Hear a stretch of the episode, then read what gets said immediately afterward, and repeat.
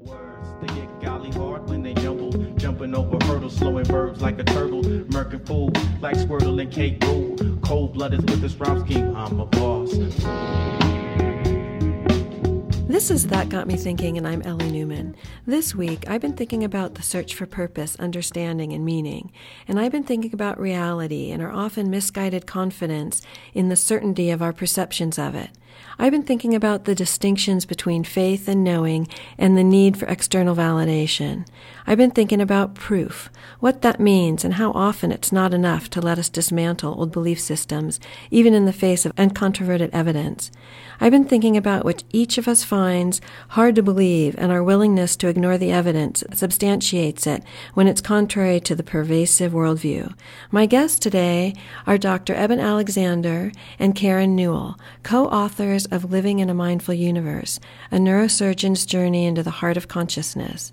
Dr. Alexander is also the well-known author of the New York Times bestselling book, Proof of Heaven, a neurosurgeon's journey into the afterlife, which recounts his life-altering experience during a week-long coma after suffering a bout of bacterial meningitis. Welcome, both of you, and thank you so much for joining us today on That Got Me Thinking. Well, Ellie, thanks for having us. It's great to be here. Yes, thank you so much. So I want to start our conversation, just in case people aren't aware of your earlier experience and how you ended up in a coma. Well, it's important to point out I had spent the first 54 years of my life honing a very kind of reductive scientific worldview. I was teaching neurosurgery at Harvard Medical School, thought I had some understanding of how brain, mind, and consciousness work. And then in November of 2008, over just a few hours early in the morning, I was driven deep into coma due to a severe case of bacterial meningitis, and it was really the worst kind you can have. It was gram-negative bacterial, and it drove me into coma over just a few hours, and I was deep in coma from that illness for about 7 days. And any physicians out there will realize, especially with the details of my medical record, that is very foreboding and really no chance for any kind of recovery, which is what my doctors estimated at the end. And at the end of that week, I came back to this world. But the interesting thing that as the story evolved over many weeks and months after that, in discovering just how ill I was the fact that the medical details of my case and the damage to my neocortex, the human part of the brain that was so well documented, would have disabled any kind of robust, ultra-real conscious experience, and that is exactly what I had. So as a brain scientist, I was now faced with this very profound evidence that the physical brain is not the creator of conscious experience at all, but that in fact there is much more going on in our understanding of the nature of reality. And I've spent the last 9 years since trying to wrestle with the spiritual power of my journey and the neuroscientific aspects of it, and that's why I'm often asked to give talks to medical and surgical groups about this, because there really is no explanation from within Western medicine for my kind of experience, and it reveals something very profound about the mind-brain connection, and this is where I think things get interesting and where I've come to realize as we, Karen and I, divulge more fully in this book, Living in a Mindful Universe, that this is an awakening coming into the entire scientific community. It's a profound awakening about the nature of free will and of consciousness itself, and of the nature of the kind of underlying physical world as not existing as anything outside of mind. And as strange as all this may sound to people, it's actually the direction that quantum physics and modern neuroscience and all of that is really headed, and it's very liberating for the individual human because it puts us back in having tremendous power in the unfolding of our lives compared to the old materialist model that I harbored before my illness, and that's the view, that materialist model that's coming to an end because the evidence really doesn't support it at all, and this is where it gets very exciting. Well, it is exciting. And I'm thinking as I'm listening to you speak, you're kind of a walking, talking dichotomy. You know, you mention in your book that you, in your lecturing circuit, you'll be in two very different groups often. And sometimes you'll talk very much about the scientific aspects and then sometimes very much more about the spiritual elements. And yet you and your relationship with Karen, you guys are really melding the two worlds, not only in your intellectual consciousness, but also just in the way you guys are moving through life. You had said, I want to talk a little bit about the inspiration for your new book, and you had said the status quo is not working, and you wanted to help open-minded skeptics come to a richer worldview that fully embraces modern spirituality within the leading edges of physics, cosmology, and consciousness studies, that we need an awakening, and it's a time to stop the recent madness. And I was just wondering, as I read that, what you think your pre-coma self would have thought of that declaration and also that aspiration? Well, I think my pre-coma self, given the incredible line of reasoning as we presented in Living in a Mindful Universe, would have been pleasantly astonished by this kind of refreshing turn in worldviews that enables us to blend our most advanced concepts from quantum physics and cosmology, the very nature of causality and of all reality, with something that we can sense deeply as human beings, and that is that we really do have meaning and purpose in our existence, and that we can manifest mind over matter in very profound ways, beginning with our health. And the secret to all of this is realizing that we are really all part of one consciousness and part of that one mind. And this illusion of self and of separation is something that our culture perpetuates. And yet the deepest studies of consciousness and mind-brain relationships today really indicate that we are all sharing the dream of that one mind, and that things like telepathy and precognition, past life memories in children indicative of reincarnation, all of these very profound lines of evidence are pushing us to a far grander vision of mind and brain and the very nature of human experience. And that is what is so profoundly exciting and why I think this revolution is so important. And so were you an open-minded skeptic prior to the coma? Was the universe just prodding you one step further to sort of fully embrace it? Or well, was it really a dramatic change? Well, I'd like to say I was an open-minded skeptic, but as I confessed in the book Proof of Heaven, you know, I in retrospect, I seemed a little dense. I was a little slow on the uptake. And I feel like I needed a big thumping, and that's what happened with my week in coma due to meningoencephalitis, was a very profound thumping that kind of forced me into a new realization about the nature of reality. And I certainly was open enough to come away seeing the lessons from my coma journey as very profoundly life-shifting. And many of the things that I had believed before, and especially my religious beliefs, I've grown up in a Methodist church in North Carolina, had fairly conventional notions of Christianity. That didn't work at all. You know, my journey was very clearly one of an infinitely loving, all-powerful, creative source, a God force at the core reality that one can trust and that is has tremendous influence over our lives. So in that sense, it might have matched my prior religious beliefs. But things like reincarnation, which were shown to me in my journey and since then to be absolutely essential to any understanding of all this, and the oneness of mind were very profound new concepts. And also the fact that our religion tends to say that one cannot become one with God, one with that deity through identification. And yet I think what many near-death experiencers, what my journey showed very clearly, is the very spark of our conscious awareness is a direct linkage to that infinitely loving and creative force at the core of the universe. So we are all deeply connected and one with that God force. And this is where I think the near-death community and other advances in spiritual and scientific insights about the mind-brain connection are taking us to a whole new level of understanding that, again, is tremendously liberating and empowering for the individual human being. Karen, have you thought about, or could you think about now, if you haven't, but I'm sure you have, why Proof of Heaven was on the bestseller list for 40 weeks and near the top for more than 2 years? What do you think it was that made the book so popular? What were people after, do you think, wanting to read the book? Well, I think people really want to have an answer to that lifelong question, you know, why are we here? What is our purpose? And what happens when we die? Our society is full of people who are afraid of death. And when there's some hope or some answer that perhaps there's not an end to our life when our physical body dies, I think it brings great hope.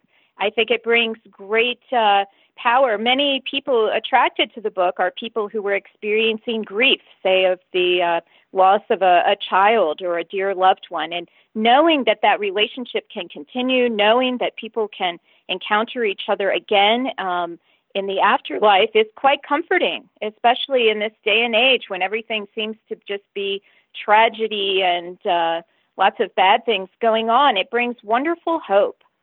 Well, it's interesting because it seems like in the majority of interviews I do, whether it's on depression or addiction or really all the elements that we talk about in my interviews, there's always a question of a search for purpose and meaning and connectivity.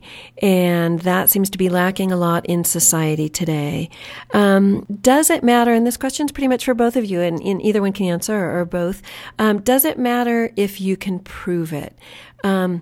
A lot of the book that goes through, it seems, sort of an attempt to reconcile the scientific method and your scientific path and, Karen, your discovery of this sort of new world that isn't maybe currently science-based, one would think, and yet in reality, when one digs a little deeper, it is.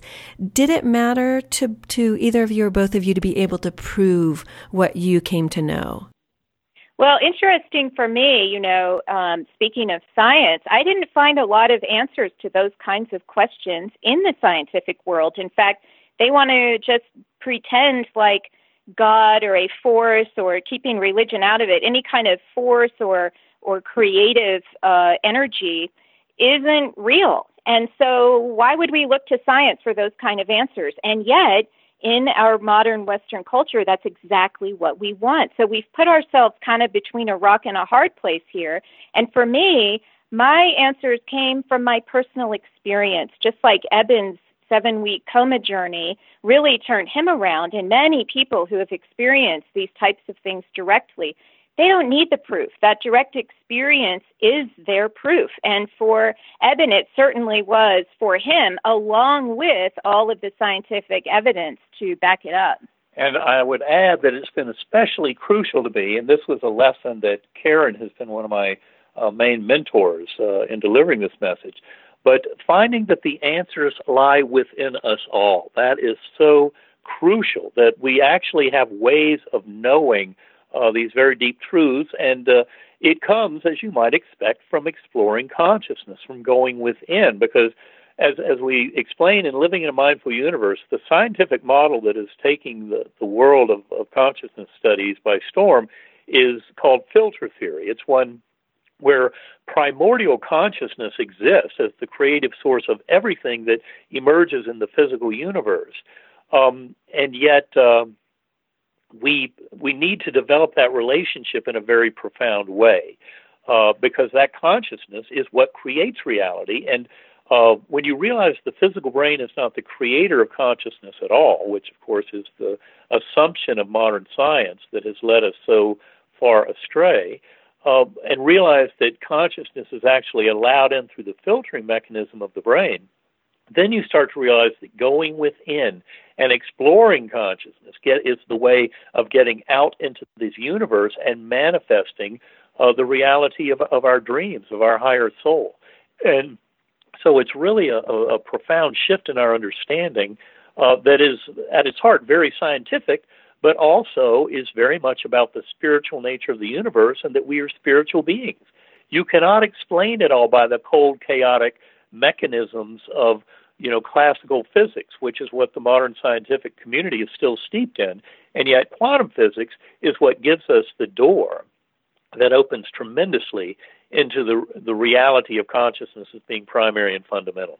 And the universe decided to use you as the prime physical example of this by putting you in a coma and having you have experiences that were scientifically not possible because the neocortex is creating a sense of reality, and yet yours wasn't operational at that point. But that's all true, except it's very important to point out that my experience is similar to literally millions of other experiences that human beings have in the current era. So if it were just me having my little experience, that wouldn't be of any great value to anybody. But the fact that my experience in many ways confirms the reality of millions of other such journeys, and you start to realize the similarities of these journeys that are independent of one's prior beliefs, and like religious beliefs and even scientific beliefs can be completely upended with such an experience. And that's why it's important to pay attention to what happens in these personal experiences and realize that any sentient being on Earth has the power to cultivate this kind of relationship. You don't have to wait to be smote down by meningitis to get this. Well, all human beings can get to this. Well, and let's talk about that a little bit, because I think that really is the crux. You really hadn't believed many of these stories prior to your experience. And then you having the experience sort of opened the eyes, not only to other people's experiences, but you were willing to accept and know that what had happened to you was true in the face of external skepticism. And maybe at that point, in the face of maybe not knowing also that there was external evidence to support it. And so how did that shift feel where you were really able to say, okay, you know what, I know this, because it seems like such an important thing for people to embrace, that you can know something. And it's a difference between knowing and having faith. You might have faith in something, but there comes a point where you know it, and it doesn't really matter if anyone else believes it or not, or whether or not it can be externally proven. Well, that's very true, and that's why when you examine the world of near-death experiences, and like I said, there are millions of people out there who have reported these experiences alive in this world today. But what you find is they have no fear of death. They realize from personal experience they've got the evidence that they need. And when you put it together, for example, with the information we present in Living in a Mindful Universe in our newest book about all this, that shows the commonality of these experiences and how they also fit perfectly in what you anticipate with some of the deeper interpretations of quantum physics coming to this world today, then we start taking a far bigger view.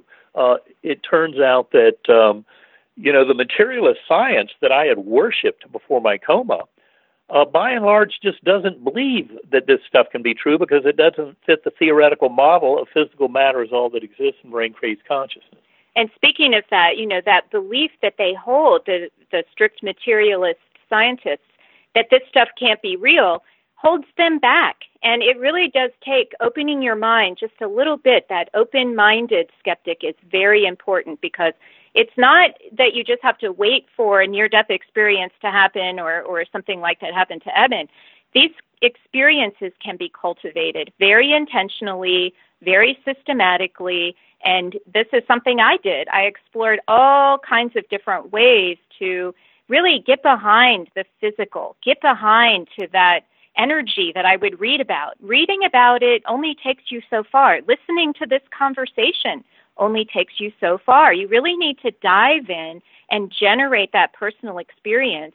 And then when they happen to you, you need to believe that it's happening. So many people maybe have a loved one come to them in a dream and they think, oh, I just made it up. But very often these things are not simply made up. We've been conditioned to believe that they're not true because of our leading materialist scientists who really have a lot of effect on our society. So what we're really trying to do is turn this all around and really make people realize their personal experiences are very important. They're often written off as, oh, that's just anecdotes, so that doesn't count. But everything that happens to us is in a personal experience, and they should count, and they do count.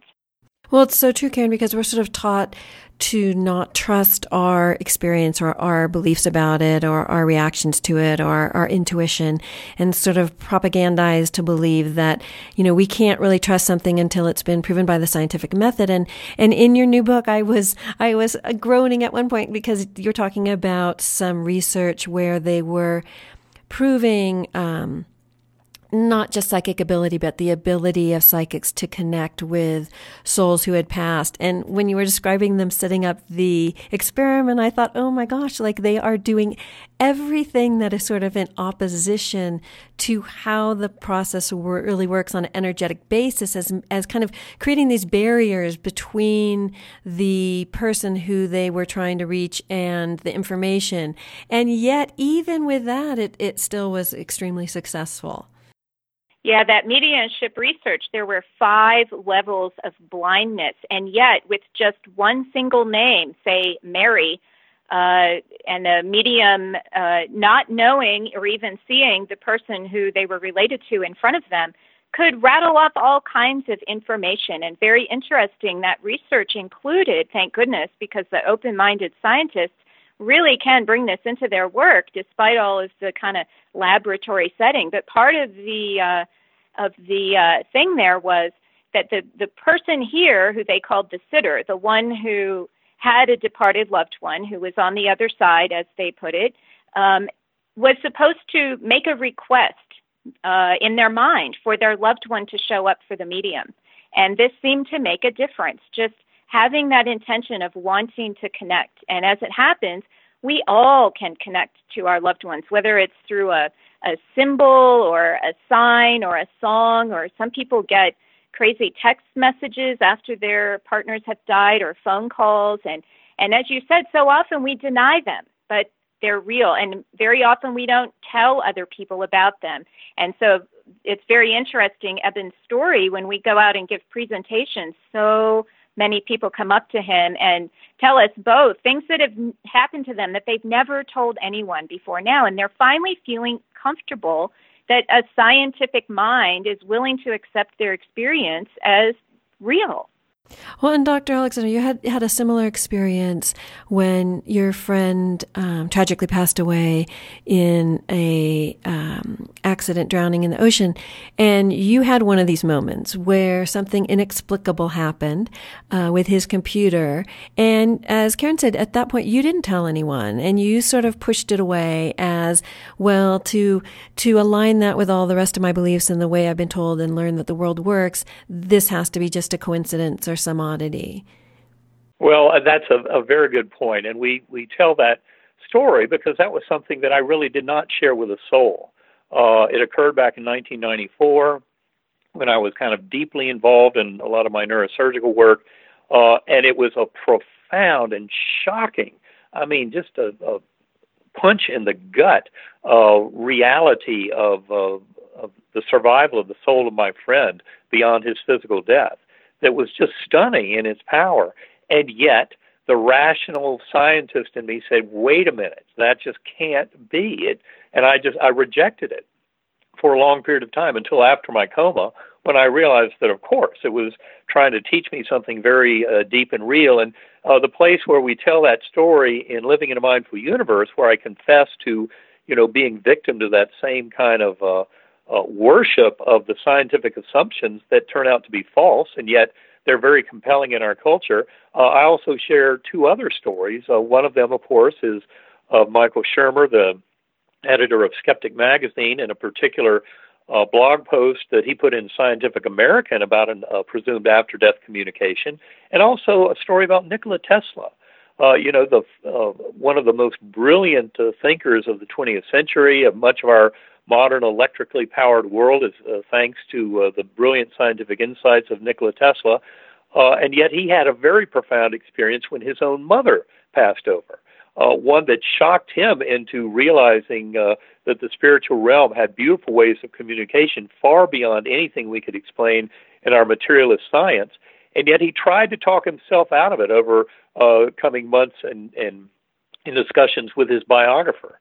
And I think this is a very important point. Our culture tries to you know, embarrass us for even bringing up such things. And that's why I hope Proof of Heaven has had a benefit of taking the lid off so that millions of people will come out with their stories, and also that tens of thousands or hundreds of thousands of physicians and nurses will help to spread these stories from their patients who have died and then come back to this world, or from stories from families where death did occur, physical death, and yet there was profound evidence of an after-death communication. So just to clarify, materialists believe it's all about electrical and chemical reactions, that there's no more to our physical reality than that.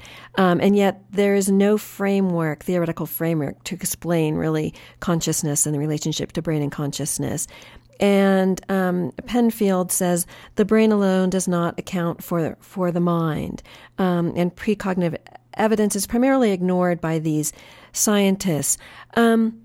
And maybe we'll talk a little bit about why, because it seems on both extremes, the radical religious and then materialistic scientists don't want to look at these experiences of the individual and also of the collective experience that's been shown and the evidence that's been shown and supported by quantum physics, that the reality of our world is not as it seems, because it completely upturns sort of both groups' worldviews. How did you navigate that change when you had an experience that was so life-altering that you couldn't ignore it anymore? How did you come, and maybe part of that was through writing this book, to reconcile the two worlds? Well, I think it's important to point out, when I first came back to this world, waking up from coma on day 7, my brain was absolutely wrecked. I didn't even remember any words or language. I had no idea who the loved ones at the bedside, my mother, sons, sisters, I had no idea who they were. All I knew was where I had just been on this incredible journey that seemed to last for months or years, although it had to fit really between days 1 and 5 of my 7-day coma. And so when my doctors would tell me, well, your brain, we can't understand how you're coming back to us, but you can forget it all because your brain was far too damaged to have experienced anything. It had to be a vast hallucination. And yet, to me, it seemed more real than anything I'd ever experienced in my life. But for a while, I defaulted to my physician's view. Well, it had to be a massive hallucination because of this extensive destruction of my neocortex. And, of course, we entertained some of those hypotheses in the appendix of Proof of Heaven. But what I came to realize in the months afterward, especially in reviewing my medical records, talking over with my doctors, looking through the medical scans, neurologic exams, everything else, is that there's no way that the neocortex can be the important generator of consciousness that modern neuroscience believes it to be, when I had such a profound and robust, ultra-real conscious experience with my neocortex completely disabled. So over months after my coma, I came to those realizations, and of course people who've read Proof of Heaven realized that 4 months after my coma, I had a very shocking piece of information that connected the dots between my coma journey and some of the entities and beings that I encountered there, specifically that beautiful guardian angel on the butterfly wing. And I came into some realizations about the identity of that guardian angel that just shocked me no end, and brought all of this together in a way that proved to me the reality of the journey. And so it really is, it takes, you know, a huge shift in thinking. We really have to go back to square one. And this is all stuff that we discuss in Living in a Mindful Universe, because you really have to question the fundamental assumptions at the basis of our science and our religious systems and of our common everyday human experience, and really start rebuilding it up from the ground up. And that's what I've had to do, but that's what the whole modern scientific community is having to do in their understanding of brain, mind, and consciousness. So my journey has been one that's very parallel to the tremendous and rapid shift in paradigm coming to the scientific world today about the nature of reality. I think we have to be really careful, too, when we talk about what is truth. I mean, a belief is one thing, but actual capital D truth is another. And with so many thousands, I'll say, of belief systems out there that people on this planet are walking around with, whether they're cultural, political, religious. I mean, we're all walking around with different sort of views of how the world really works. And so what are the truths? what are the things we can all count on? And that's something we really challenge our readers and our participants in seminars to think about. Where did our beliefs come from? And if we really take a look deep down at the root of those beliefs, are they still true to us today, or did they just become assumptions like all of those scientists have been trapped into?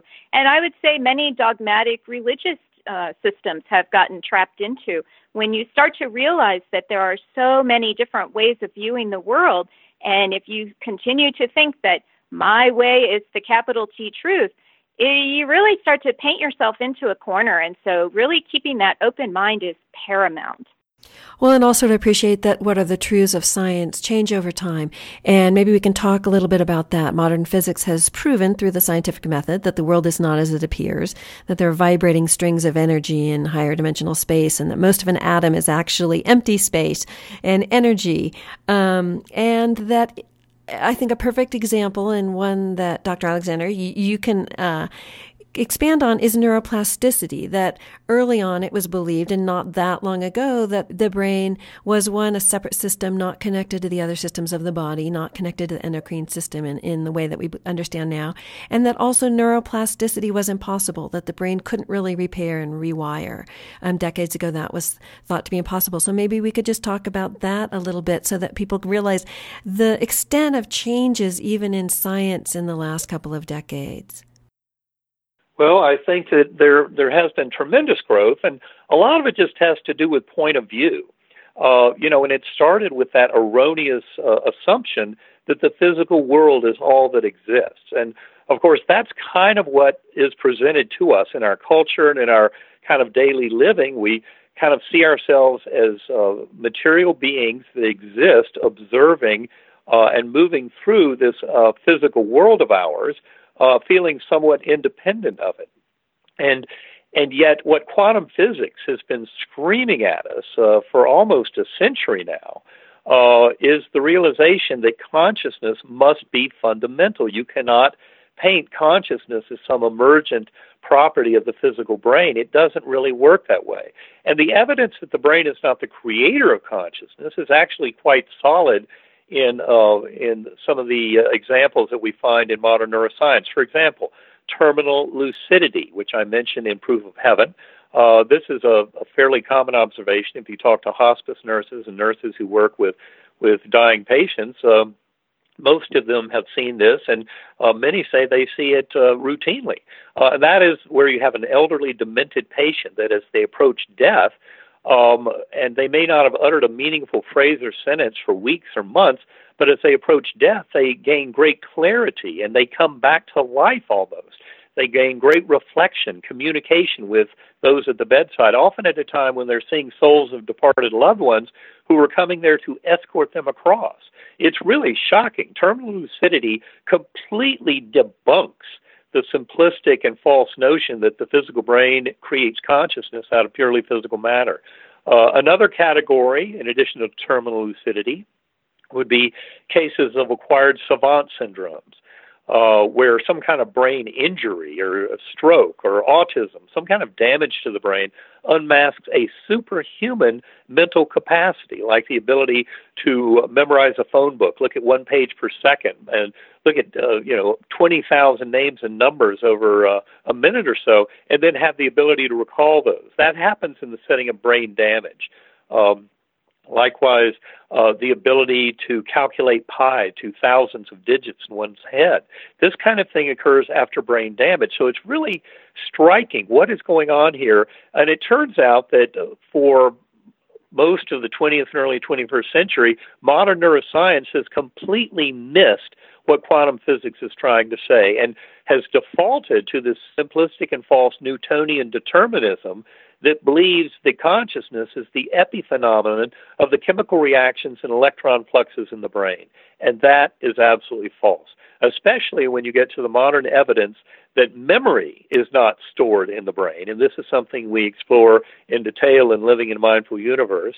And also the very fact that consciousness is not created anywhere in the brain. And especially when you get into territory like the scientific evidence for past life memories in children indicative of reincarnation, more than 2,700 such cases have been studied by the Division of Perceptual Studies at University of Virginia by Ian Stevenson and now Jim Tucker over the last 5 decades or so, 2,700 cases of study where the most ready explanation seems to be one of actual reincarnation. And in that case, obviously, the physical brain is not serving as the repository of memory because it has to work somehow between lives to explain those reincarnation cases. So the scientific community, as it gets beyond simply denying the evidence of all of this, this evidence for non-local consciousness, but actually studying it and trying to make sense of it, that's where we're going now. And it turns out that the physics community really opens the door broadly because quantum physics is very clearly an opening to the reality of consciousness as fundamental. And that is a line of thinking and evidence that we pursue in detail in Living in a Mindful Universe. And this is really where the scientific world is headed now. And it opens the door to a tremendous not only explanations for human experience like NDEs and after-death communications and past life memories in children showing reincarnation, but also it pretty much demands it. That is what is so striking, is when you get deeply into the physics, it's not just saying that the spiritual realm and the afterlife and reincarnation are allowable, but in fact, at the deepest levels, it's pretty much telling us they are required to explain the reality we experience. So we're going to take a short break, and then we're going to come back and talk about consensus reality and metaphysical idealism and near-death experiences and reincarnation. We're going to fit that all into our remaining half hour. But in the short break, I want people to think about, I'm guessing that everyone, if they think about it, knows someone, either had a direct experience or knows someone who experienced terminal lucidity, or who experienced a situation where in our house, when my mom died, the toys were going off at the same time every night, 2 a.m, for weeks. And when she was passing away, she was at home and she was passing away, there was a moment where, and it's just what you said, you could tell all of a sudden this channel opened up and she'd been lucid, but it was as if someone else, and probably those souls who had come to help her cross over, were there, and she all of a sudden sat up, looked at my son, who was 2.5, and said, "Oh, what a strapping young lad," which she never would have said. And I thought, all right, that's not my mom. That's like maybe a grandmother or a great-grandparent who's there and is seeing my child for the first time. So anyway, I want people to think about that on the break. We'll be back in just a moment. This is Ellie Newman on That Got Me Thinking, and I am speaking with Dr. Eben Alexander and Karen Newell, the co-authors of Living in a Mindful Universe, a Neurosurgeon's Journey into the Heart of Consciousness. This is KDPI 88.5 FM Ketchum, listener-supported, non-commercial community radio. We're streaming live at kdpifm.org. This is Ellie Newman on That Got Me Thinking, and I'm speaking with Dr. Eben Alexander and Karen Newell, and we are back, and we're going to fit 4 pages of notes into the last 25 minutes of the interview, but it was just, there was so much in this book and really a fantastic read. So I want to talk about consensus reality and sort of the rules of sort of what have you two have come to believe as what are the rules actually that are organizing our experience of this physical realm, and the ones that are not really malleable. And then we're sort of all actors in this play. What is consensus reality? Well, I would start by saying that to really answer your question, one has to get fairly deeply into quantum physics. And most people, of course, would rather just think they left quantum physics back there in those classrooms in high school or college. And yet it is absolutely essential to getting kind of a deeper understanding of reality. And the view that is emerging from the most refined current experiments in quantum physics really indicate that each and every observer, each and every soul has kind of an intimate relationship with the universe. We are in many ways one with the universe. And the best way to look at consciousness in this setting is to see our sense of kind of humanity, that is, that I can have the sense of myself, you know, of Eben Alexander, who has these thoughts and this identity and this personal history and these kind of worldviews that that all of that is a program very much in flux, but it is not isolated within me. And in many ways, my conscious awareness of the universe is really this broad, uniform awareness of existence that we all share. Just as the founding fathers of quantum physics, people like Wolfgang Pauli and Werner Heisenberg and others, noticed there was no way that you could explain the results of quantum physics without knowing that consciousness is first and fundamental in creating all of this emerging awareness. So this consensus reality, you know, we have a certain agreement based on some assumptions about our common experience that, for instance, when I see certain things and colors and experience a symphony or a sunset or holding a baby or things like that, that the words we use to describe such experiences suggest that there are certain commonalities, but we have to be careful not to take it too far in terms of the assumptions about the agreed physical reality, because, again, the quantum physics is not kind of murky on this. It's very straightforward and says that we each have this unique relationship with the universe and that none of what we witness exists without certain choices and kind of interactions that we as sentient beings have with the universe. So the old materialist model that it was all just some accidental epiphenomenon, you know, chemical reactions and fluxes in the physical brain with no such thing as free will, is false. Now, the other side of all this that is a very important realization is not only that scientific kind of explanation that we each share a unique relationship with the universe where our very existence and our thoughts and kind of interactions with it are crucial to the unfolding reality, is also the notion that we have tremendous influence over that. And that's where I think it becomes most important, because we can all sit there and agree on you know, a consensus reality, even admitting that quantum physics tells us that that is not some physical world existing independently of us out there. But once we realize this power of consciousness, we start realizing that we have influence over our lives. And this is where it's important to point out one of the most obvious and glaring counterarguments to materialism that exists, and that is placebo effect. Placebo effect is getting stronger over the decades.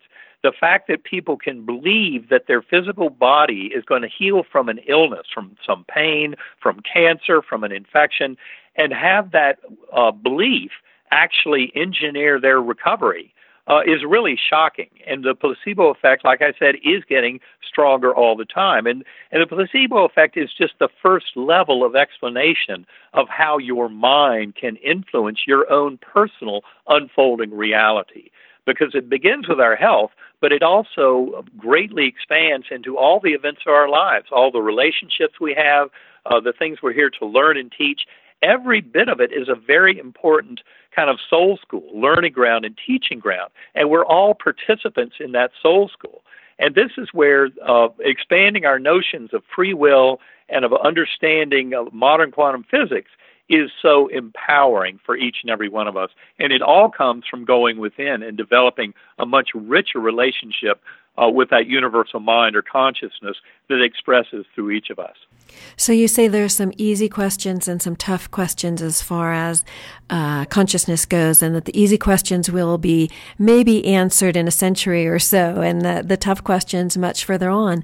But I love Dr. Anna Yusem talks about in her book Fulfilled, you know, we don't really have to understand scientifically how it's all working. We don't really have to understand quantum physics if we're not interested in it. We can just go out and test it. We can tell the universe and say, all right, you know, I'm going to test this in different ways. And it can be pretty uncomplicated and quite fun. And the two of you did that over the last couple of years. You were really testing different aspects of this new perception of reality. And one of those I want to talk about that you talk about in the book is the research that you did on reincarnation, and especially the kids' reincarnation. You give an example in the book about a little boy who was at, I think, 2.5, playing with an airplane in a way that caught his parents' attention. And turns out that he'd been a World War II fighter pilot. I mean, you could just, one of you talk about that example.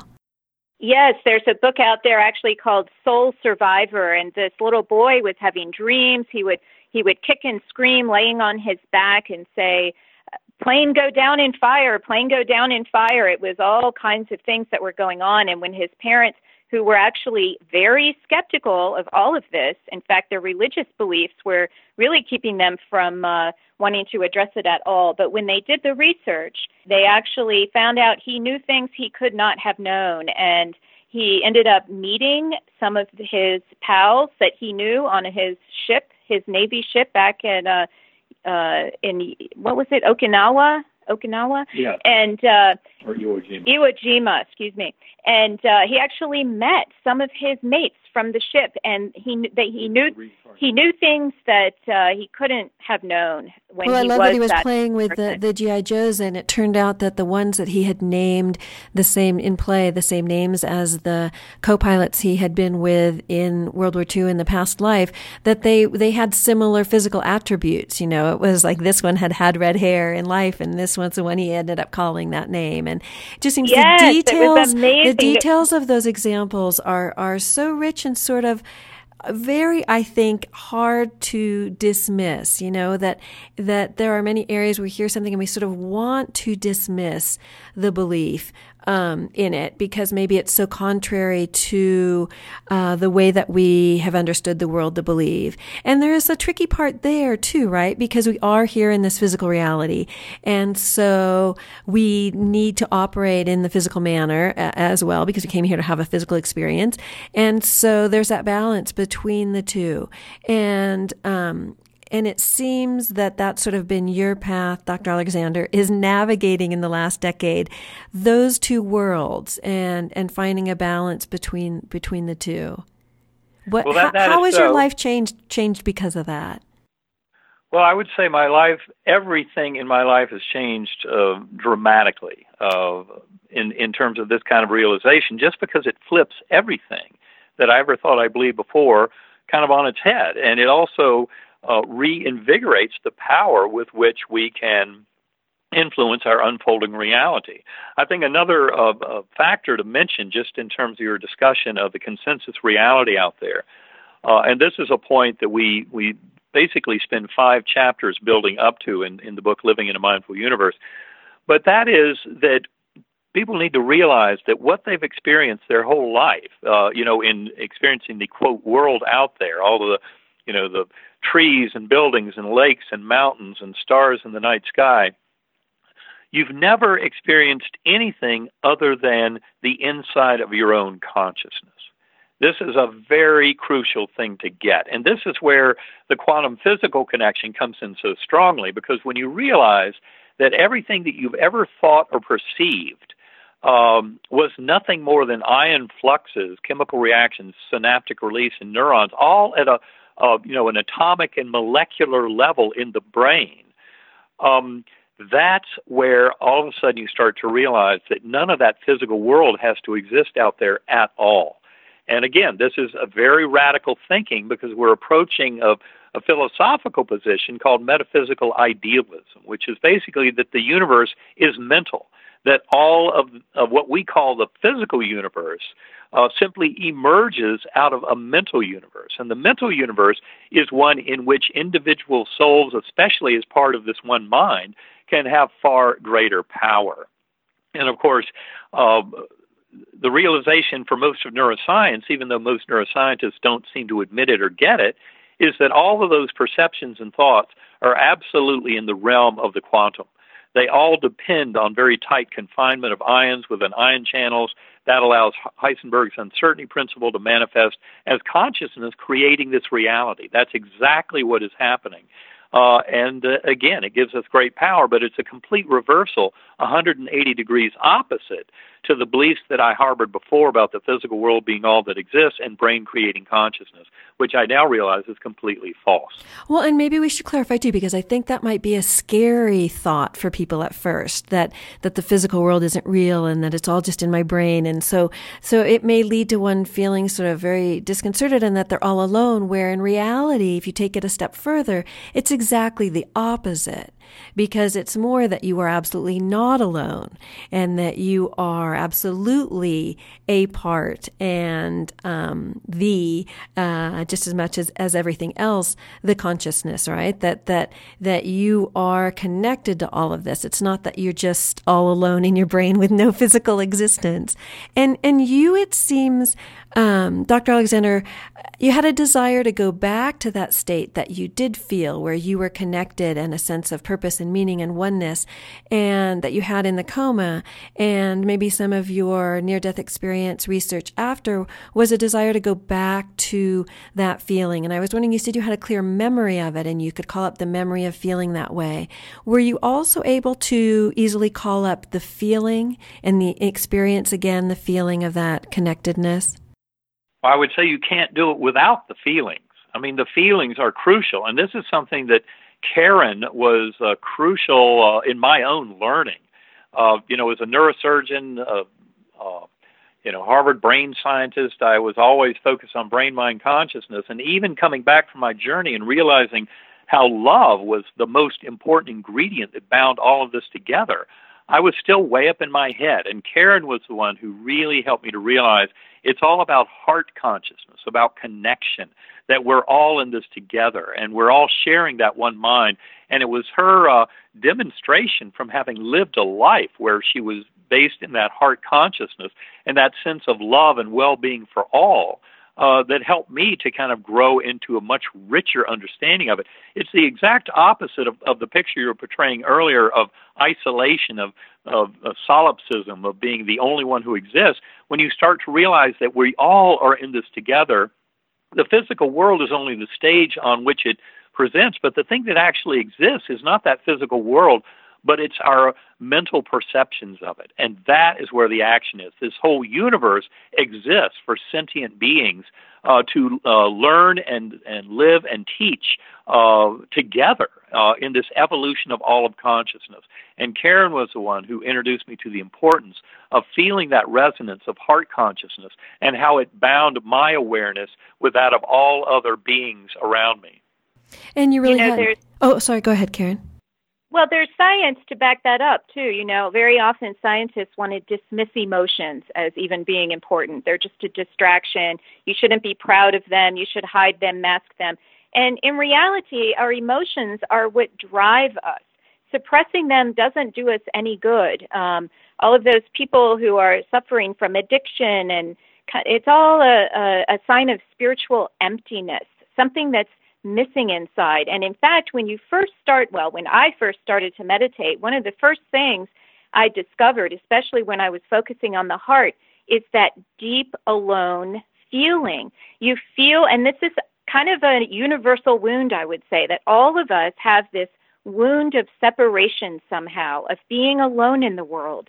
And when you can get past that, when you can actually experience that aloneness, some call it the dark night of the soul, you reach that bottom, you can spring back up into this amazing kind of realization that you're actually not alone at all. And we can, all of us can learn to generate this ourselves. And it really starts with the work of HeartMath Institute in California, who have discovered that just a feeling of gratitude, generating a feeling of gratitude in your heart, not the meaning of it in your mind. That's what we usually turn to. But what does it feel like to really feel grateful? This can create an amazing, what they call coherence between the brain and the heart. Many of us think that the brain is in control of everything, but they've also discovered that the heart sends more information to the brain than the brain sends to the heart. And the most amazing thing to me is how the heart field is an electromagnetic field that extends from your body up to 3 feet, maybe longer, much longer, wider. It is based on, the size of that field is based on your current state of feelings and thoughts. And so this field actually affects the people around you. And this is what's so amazing to me, is that what I'm feeling will affect people around me, whether I'm aware of it or not. And generating an awareness of just that fact and taking it on, each of us, taking it on ourselves to only affect those people around us with beneficial feelings, this is really where it all begins. And so I've been hearing in this conversation several times, you know, it's the opposite. It's the opposite, and it really is the opposite of what we've been taught, and that's what makes it so hard. That's what makes it kind of scary sometimes when we don't have that structure that we've learned to trust is actually suddenly found to not necessarily be correct, and it is scary. But it also points to finding the answers from within. You always have you. Your awareness is the only thing that you've ever been aware of, so it really makes sense to become more attentive to that awareness and trusting that intuitive sense, that feeling sense that we've learned to dismiss is actually the most important thing. It is absolutely the opposite of what we've been taught. And Eben, you really needed to learn how to embrace your emotions. You'd been told at an early age, you'd been adopted, and you'd been told that it was impossible for you to feel feelings of abandonment from being put up for adoption, that, you know, that was not possible. And yet the truth was you had these feelings and you did have these memories, and you had learned to sort of shut off your emotions. And part of this journey was learning to re-embrace them. Exactly. And so much of that, as people who've read Proof of Heaven realize, but we expand on it in Living in a Mindful Universe, much of my struggle as an adoptee, of course, was with that abandonment wound. But that's really a universal wound. You don't need adoption stories to have that wound present. And so many of us suffer from that. I would say that the vast majority of the world's ills today really have to do with kind of a spiritual vacuum that is the result of our predominantly materialist kind of scientific worldview. And that's why a lot of what we're talking about today, and certainly what we talk about in the book Living in a Mindful Universe, is about a much more optimistic and much more empowering worldview that really puts human free will back front and center at having major influence on our unfolding reality. And I think that is probably one of the most important lessons for each and every one of your listeners, because no one is ever alone. We are all deeply involved in this, but the probably the best way for each of us to see it and experience it and live it is by going within. And that's why developing a daily practice of meditation, whether you only have 10 or 20 minutes or have longer, I try to meditate an hour or two a day, and I've been doing that the last 7 years. This going within is a tremendously powerful technique for gaining health, wholeness, sense of purpose and meaning in life, and also a profound sense of connection to others, not just other human beings, but all of life throughout, around this planet and throughout this cosmos. And realize that the binding force that brings all of that together, as I had mentioned in Proof of Heaven, but was still yet to really uncover based on Karen's teachings, is love. That feeling of unconditional love, which has infinite power to heal, and realizing that we're all in this together, that, from my limited previous perspective, I might have seen my enemy or my nemesis out there, but after my coma came to realize that we were all just souls in this journey together, and the people who had seemed like challenging to me were really near and dear soul mates. So by taking that higher, broader perspective, I was able to incorporate a much richer worldview that really sees the win-win situation in all circumstances, and also gains great comfort from that sense of connection to others, and that we're really all bound together through love, and not through competition, not through trying to eliminate each other or force others into our worldview, but actually that we're all growing together. This evolution of consciousness is something in which we all participate. Well, thank you. Thank you so much. This is Ellie Newman on That Got Me Thinking, and I've been speaking to Dr. Eben Alexander and Karen Newell. Their new book, Living in a Mindful Universe, A Neurosurgeon's Journey into the Heart of Consciousness. And the book's a pleasure, and it was a pleasure speaking with both of you. Thank you. Well, thanks so much, and people can learn more at ebenalexander.com and sacredacoustics.com. All right. And thanks for having us on. All right. It was a pleasure. Bye-bye. Bye-bye now.